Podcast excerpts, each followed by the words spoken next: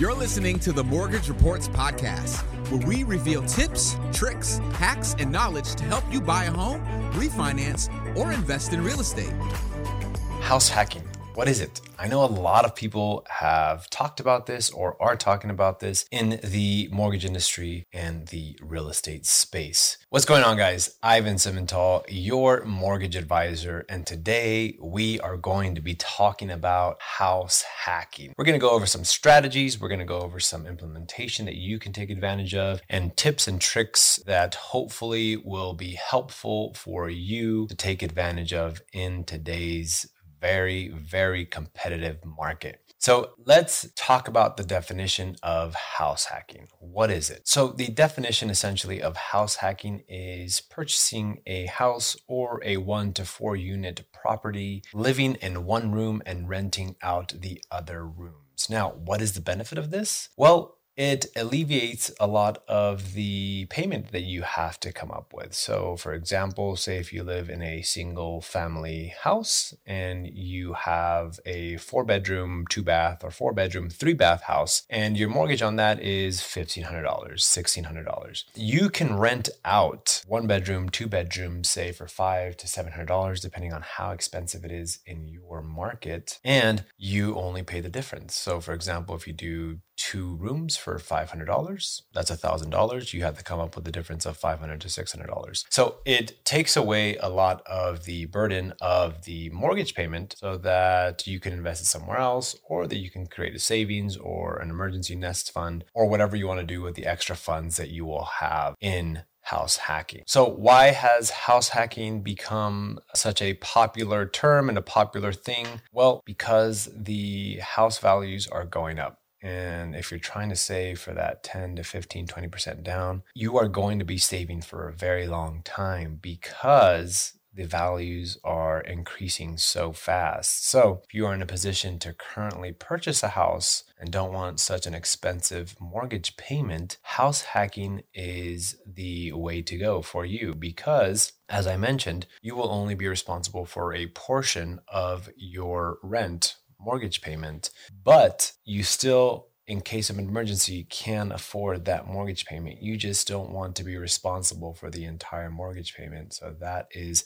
why you are house hacking. That is the biggest benefit to house hacking is alleviating some of that burden from the entire mortgage payment to just a small portion of it. So now let's talk about the down payment option, right? So with this house hacking option, since you will be living in the property, you are able to use traditional financing, which is your three, three and a half percent down, five percent down options because you are going to be living in it and it is going to be your primary residence. Another form of house hacking is, a lot of people don't know this, purchasing a one to four unit property. So that is essentially a small, small uh, apartment complex, right? Where it has one to four units on the property where it is not commercial, it is still under the non commercial guidelines. So it's a traditional mortgage. So what you do is you look for a one to four unit property, preferably three to four units. You purchase this property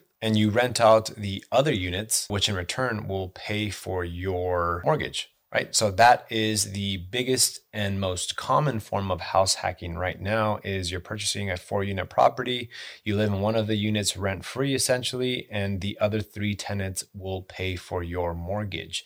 Now, after a year, if you'd like, you can take advantage of another first time homebuyer pro. You could take advantage of a, another low down payment option program because you'll be moving out of this four unit property. So you'll be moving into a single family residence. And now that four unit property is generating four rental payments that are paying for your mortgage essentially, plus a little bit of profit. That is one of the most common and most traditional forms of house hacking. So now I want to go over house hacking versus traditional investing because you're now becoming an investor if you're using this house hacking method. So with house hacking, one, you get to take advantage of the lower interest rates because you are, remember, living in the house. So it is your primary residence, but you get to take advantage of the lower interest rates versus if you're buying an investment property, rates are typically higher for investment properties. Number two, the down payment options. Because again, this is going to be your primary residence. You get to take advantage of the low down payment option versus if it was an investment property, you have to come in with a minimum of 20% down. And number three, it is easier to purchase a primary residence than as an investment property because there are additional qualifying factors when you're purchasing an investment property versus a single family residence. There's still a lot of paperwork that will require and still the same process as buying a house and traditional financing. It is just easier to get approved traditional versus investment. So now there are a couple strategies to consider when you are house hacking right? So let's go over some of the strategies that uh, you can consider when you are house hacking. Now, the first one is you live in the property for a year, and while you're living in that property, you're either renting out uh, one, two, three rooms or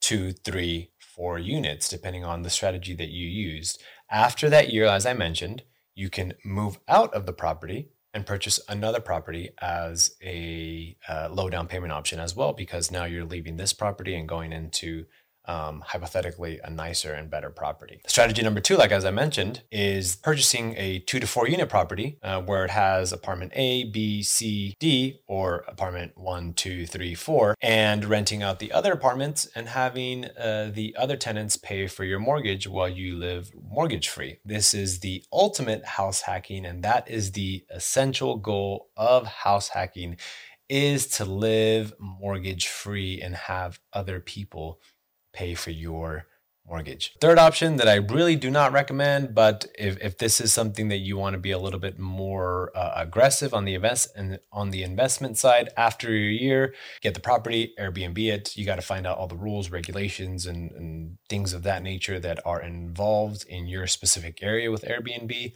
I know in Las Vegas, there are certain areas that you can and can't Airbnb, and you have to be with, you cannot be within a certain distance of other Airbnbs. So make sure if this is a route that you want to take advantage of, make sure that you check with your uh, local um, Airbnb or your local commissioner or whoever is in charge of the permits for the Airbnb, make sure that you check on the um, legalities of it so that you don't buy this property thinking that you can Airbnb it.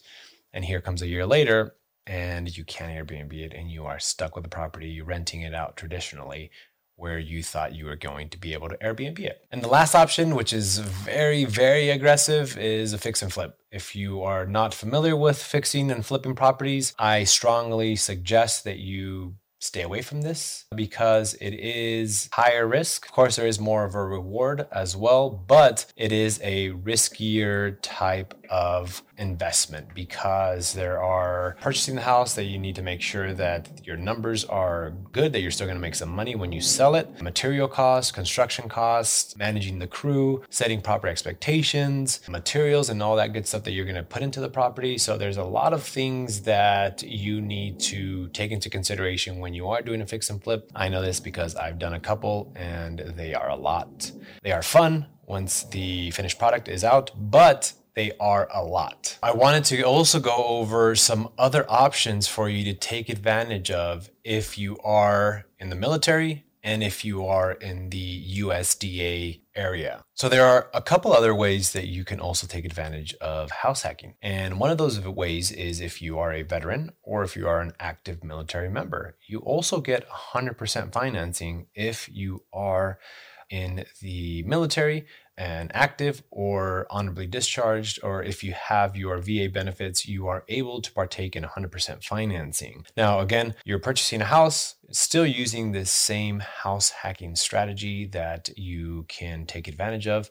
And it's the exact same thing, but very little money out of your pocket. So you purchase this house, and you have other people pay your mortgage essentially. The same concept. It's just you have 100% financing available at your disposal because of your VA benefits. So, same exact parameters that I kind of went over. The only difference is that you only pay your closing costs versus your down payment and closing costs, which is awesome. Along the same lines is USDA financing. Again, it's 100% financing, uh, and you can also take advantage of the same parameters that I kind of went over with VA and, and the traditional low down payment options. But it's 100% financing. And all you have to do is just worry about qualifying, of course, and your closing costs. But it's the same concept. You rent out uh, a couple of the rooms and hopefully either pay for the majority of your mortgage or all of your mortgage. It just totally depends in what area you are in. Guys, this was it for house hacking. I hope you found this information valuable and informative. We are doing this just for you to provide value, to educate you. And